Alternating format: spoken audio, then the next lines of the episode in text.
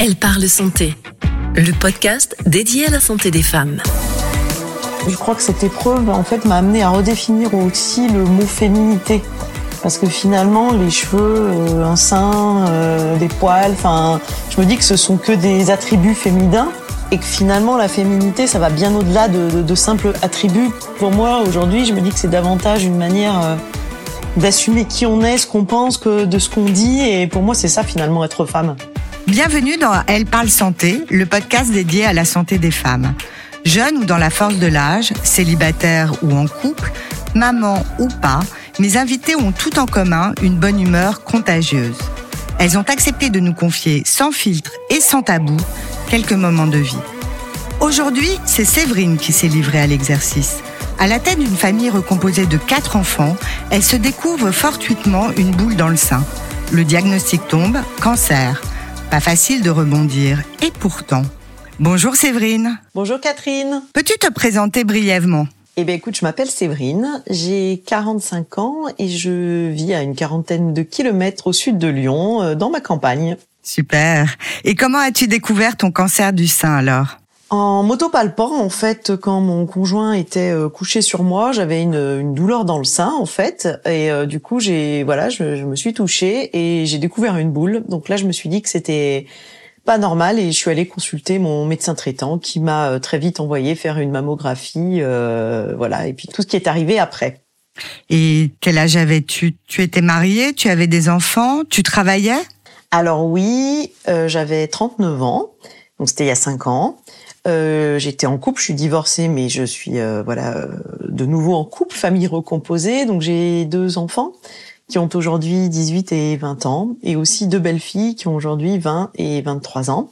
Et je travaillais, j'étais depuis une dizaine d'années assistante sociale euh, en milieu psychiatrique. D'accord. Et tes enfants donc avaient euh, une quinzaine d'années en fait. C'est ça, oui, c'est il y a cinq ans, donc euh, oui. Et donc mammographie, échographie et biopsie. Comment se sont passés les examens? Quels sentiments t'animaient quand tu es arrivé au cabinet de radiologie? Euh, bah, beaucoup d'appréhension en fait. Euh, alors pas d'appréhension de l'examen euh, en lui-même, mais plutôt euh, des résultats parce que je crois que je chantais en fait au fond de moi qu'il y avait quelque chose qui, qui n'allait pas et que les, enfin ce qu'on allait m'annoncer en fait ça allait changer ma vie à tout jamais, que ça serait plus jamais comme avant en fait. Donc c'est vraiment l'appréhension. Oui, tu le sentais déjà. Hein oui, je crois qu'on a un sixième sens. Je sais pas. Enfin, ouais, je sentais qu'il y avait un truc. Surtout que j'étais allée euh, chez ma gynéco euh, trois mois avant pour mon contrôle annuel, qu'il y avait absolument rien, que tout était normal. Donc là, je me suis dit non, c'est il y a un truc qui va pas. C'est pas bon, quoi. Oui, alors la, la mammo, l'écho et la biopsie, c'est des examens qui se sont passés, euh, bon, facilement, en tout cas physiquement. Oui, physiquement, moi, j'ai pas, enfin, voilà, j'appréhendais pas plus que ça. Je sais qu'il y a beaucoup de femmes qui ont peur de la mammographie. Euh, non, moi, j'appréhendais pas plus que ça. En tout cas, au niveau physique. Alors ça, ça a été en deux temps pour moi. Hein. J'ai eu la, la, mammographie, la biopsie euh, dans un centre d'examen proche de chez moi, en fait. Et ensuite, le radiologue m'a dit, bah là, il faut aller faire une biopsie. Donc après, ça s'est passé dans un centre d'oncologie. Ah oui, donc là, tu savais. Ouais. Et l'annonce, proprement dite, elle s'est passée dans le cabinet du radiologue. On n'est jamais préparé à ça. Et comment ça s'est passé? Comment il t'a dit les choses? Bah En fait, j'ai pas vraiment eu d'annonce. euh, le radiologue ne m'a rien, enfin, n'a pas prononcé le mot cancer. Il m'a juste dit que voilà, c'était pas très bon comme résultat, qu'il fallait aller euh, faire une biopsie pour savoir vraiment à quel type de tumeur on avait affaire, mais il a jamais euh, prononcé le mot cancer.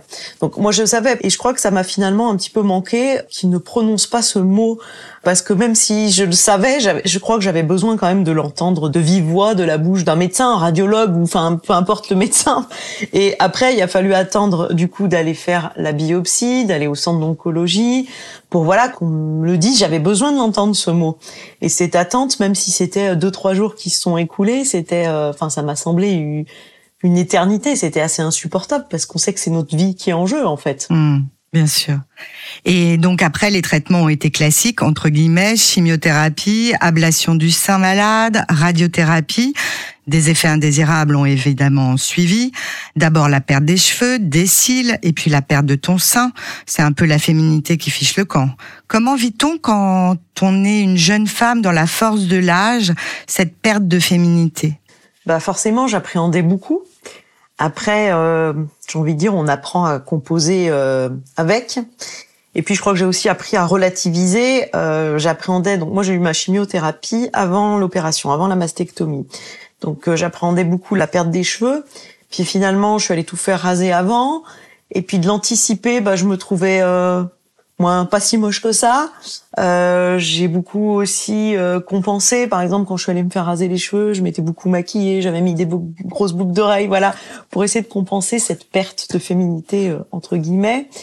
Et puis après, bon, il y a eu les cils, les sourcils, ça a été un petit peu plus dur. Et puis effectivement, quand la mastectomie est arrivée, qu'on m'a enlevé un sein, euh, la perte des cheveux et des poils, ça m'a paru euh, complètement anodin, oui, à côté de ça, parce que sein, malheureusement, ça repousse pas.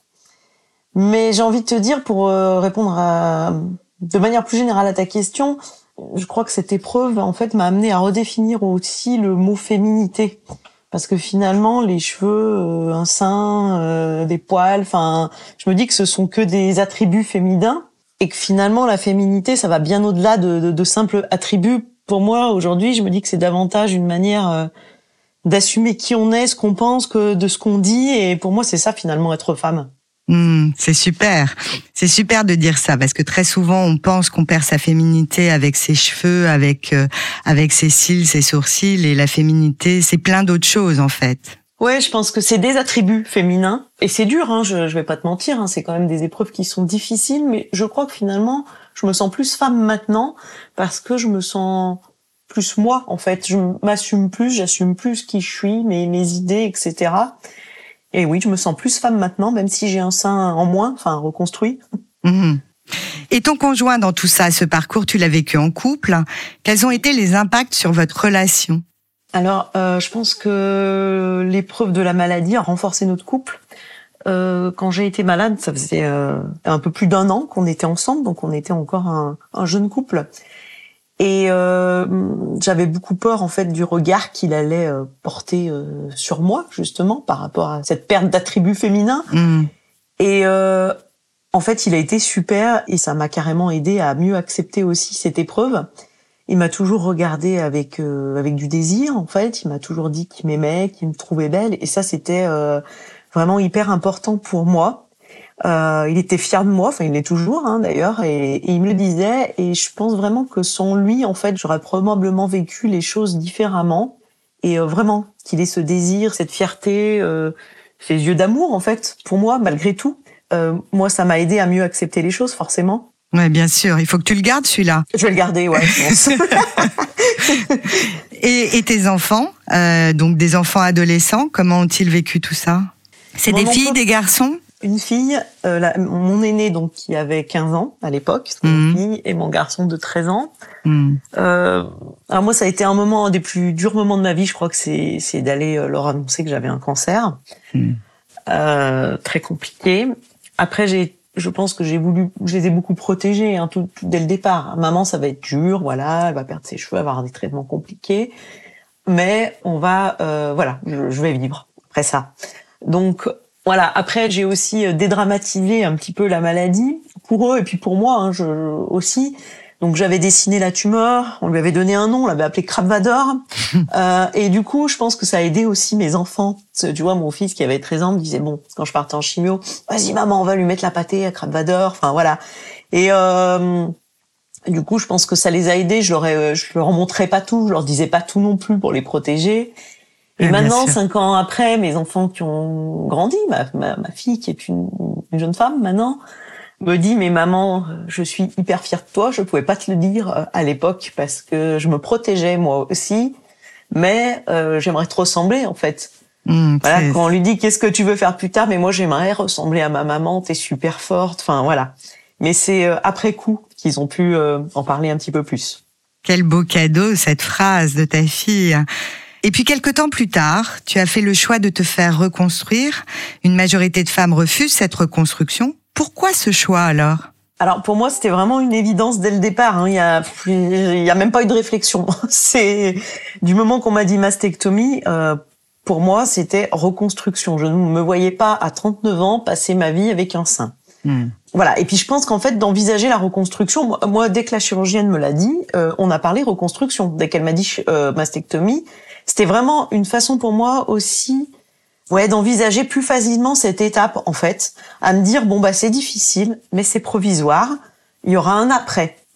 Je comprends après pleinement les femmes qui décident de faire le choix de rester Amazon parce que c'est vraiment, euh, moi je ne le regrette pas, mais j'étais prête. Et c'est vraiment un long parcours euh, de chirurgie. Hein. C'est une année après déjà une année de soins difficiles, donc. Euh, Enfin, si je peux me permettre de faire passer un message à travers ce podcast, c'est de dire aux femmes, voilà, faites-le euh, si vous êtes prête et faites-le pour vous. J'ai trop vu de, de, personnes qui me disaient, je vais le faire pour mon mari ou pour le regard. Non, faut le faire pour soi parce que c'est un, un, parcours qui est quand même euh, long et pas toujours facile non plus. Ouais, pour l'accepter, il faut le faire pour soi, pas pour quelqu'un Ouais, d'autre. Complètement. Et alors finalement aujourd'hui, as-tu l'impression d'avoir retrouvé ce que tu avais perdu, en plus du sang, d'être à nouveau la Séverine d'avant? Non. non, ça sera plus jamais comme avant. C'est euh, différent, mais ça veut pas dire que c'est moins bien. C'est différent. Après, au niveau physique, euh, bah non, j'ai pas retrouvé mon sein. j'ai retrouvé une forme Mhm. qui me permet d'avoir retrouvé, si tu veux, une liberté de m'habiller comme je veux, d'aller faire les boutiques avec mes amis comme j'ai envie, où j'ai envie, parce que ça, c'était quelque chose qui était compliqué en fait. Et voilà, et je, suis- je suis contente, c'est important pour moi. Après, il y a des choses qui restent difficiles. Hein. Euh, au niveau de l'intimité, bah, c'est complètement différent. Hein. C'est c'est plus vraiment, enfin, c'est une forme de sein. L'autre a été aussi euh, retouché pour la symétrie, donc j'ai, enfin, les seins ne sont plus une zone érogène aujourd'hui. Mhm. Donc c'est voilà, c'est quand même assez frustrant. Après, j'ai la chance de pouvoir en parler euh, assez librement avec mon, mon conjoint, mais voilà, il faut aussi se réinventer euh, à ce niveau-là. Donc non, ça sera, c'est plus comme avant, c'est différent, mais mais c'est comme ça. Mhm. Euh, Il y a des femmes qui retrouvent euh, une sensation qui est différente sur le sein qui a été enlevé et reconstruit, mais Oui. euh, effectivement, c'est- vraiment différent. Mm. Mhm. Et depuis, as-tu changé ta façon d'écouter ton corps, ta façon de prendre soin de toi? Je, oui, oui, disons que je m'écoute plus. Mhm. Avant, je crois que je j'écoutais pas mon corps. Donc maintenant, quand voilà, tu vois, un truc simple, je vois que je suis fatiguée ou ou que c'est trop pour moi, ou les week-ends, on a tendance à beaucoup sortir, à voir des gens, je dis non, là, c'est pas vendredi soir, samedi soir, dimanche, non, j'ai besoin de me poser. Voilà. C'est un exemple de la vie quotidienne hein, que je te donne, mais qui est, qui est important, je Mhm. pense. Ça, c'est important, oui, de s'écouter. Mm. Et surtout pour les femmes qui nous écoutent, écoutez-vous, écoutez votre Mm. corps. Tu as réussi à rebondir et finalement à faire quelque chose de cette histoire difficile. Tu as créé ton association, Des Gommes Crabes. On te voit partout sur les réseaux sociaux, notamment sur Instagram. Tu étais assistante sociale et tu es même devenue entrepreneuse. Changement de vie radical. Pourquoi ne pas revenir à ta vie d'avant? Ce n'est pas trop difficile d'être baignée tous les jours dans la maladie? Alors non, pour moi c'est pas difficile parce que le cancer, je crois, enfin il fait partie de ma vie en fait, et j'ai appris à composer bah avec les effets secondaires qui persistent, euh, avec euh, les cicatrices, euh, avec pets de Damoclès qu'on a sur la tête. Hmm. J'ai j'ai appris à vivre avec et la maladie en fait, j'ai pas envie de la, je sais pas de la, je sais pas comment dire, de la renier ou de la mettre de côté parce qu'elle fait aussi la femme que je suis devenue euh, aujourd'hui. Et par rapport à ma vie professionnelle, en fait, euh, simplement, en fait, j'ai, voilà, j'ai fait des rencontres, j'ai des opportunités en fait qui se sont présentées à moi et voilà qui ont fait que je fais autre chose au- aujourd'hui. J'ai aussi, je crois, d'autres euh, envies, voilà. Et euh, que te dire Je- Non, en fait, je, je pense que j'avais euh, déjà cette envie, euh, si tu veux, d'entreprendre qui sommeillait en moi depuis longtemps, mais je crois que j'osais pas me lancer. Et puis, avec l'étape euh, maladie, maintenant, je me dis que j'ai pas grand chose à perdre, en fait, que la, Hmm. bah, la vie, elle est fragile, si tu veux, et qu'elle peut s'arrêter aussi, hein, à, à tout moment, euh, que ça soit la maladie, on a vu ces deux dernières années avec le, le Covid qui nous a aussi bloqués euh, à la maison. Euh, donc, j'ai envie de vivre ma vie pleinement, en fait, Ouais, du coup. de Et foncer. je crois que c'est, ouais, de foncer et je me dis qu'est-ce qui va, enfin, qu'est-ce que j'ai à craindre? Au pire, ça marche pas, quoi. Enfin, voilà. Ouais, exactement. Mm. Et ça marche. Pour terminer, si tu avais deux ou trois choses à dire à nos auditrices et à nos auditeurs Alors, c'est toujours di- difficile pour moi de donner des conseils parce que je pense qu'on est vraiment tous différents, qu'on réagit tous différemment face à la maladie. Mais euh, si j'ai envie de dire un truc, c'est ne restez pas seul en fait, parce que l'entourage est hyper important Donc euh, voilà, euh, rapprochez-vous vos amis, vos familles. Et il souffre aussi, l'entourage. Hein, et, et, bien sûr, et l'entourage souffre aussi. Et puis, hormis les amis, la famille qui sont hyper importants, moi je pense que les, les personnes qui m'ont le plus aidé finalement, c'était euh, Hein, comme on dit, des sorts de combat. Hmm. Et euh, donc rapprochez-vous d'associations locales ou, ou, même sur Internet. Maintenant, il y a, y a, plein de choses qui existent. D'autres personnes qui sont en train de vivre la même chose que vous, parce que ça aide. En fait, on se sent moins seul dans la maladie. Il y a vraiment cette part de solitude, même si euh, la, les proches sont là et nous soutiennent, ils peuvent pas comprendre ce qu'on est en train de vivre dans notre chair, hmm. en fait. Donc euh, voilà. Et puis euh, le mot de la fin, j'ai envie de dire, faites-vous confiance en fait. Vous êtes plus fort ou plus forte que ce que vous vous pensez. Hmm, faites-vous confiance. C'est une jolie phrase pour terminer ce podcast.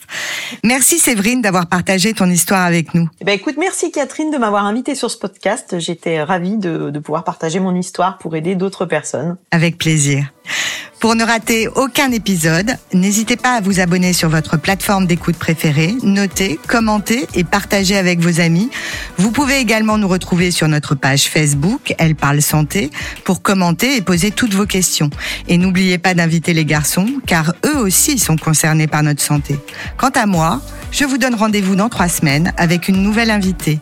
Elle parle santé, un podcast réalisé à l'initiative de Logique. À bientôt!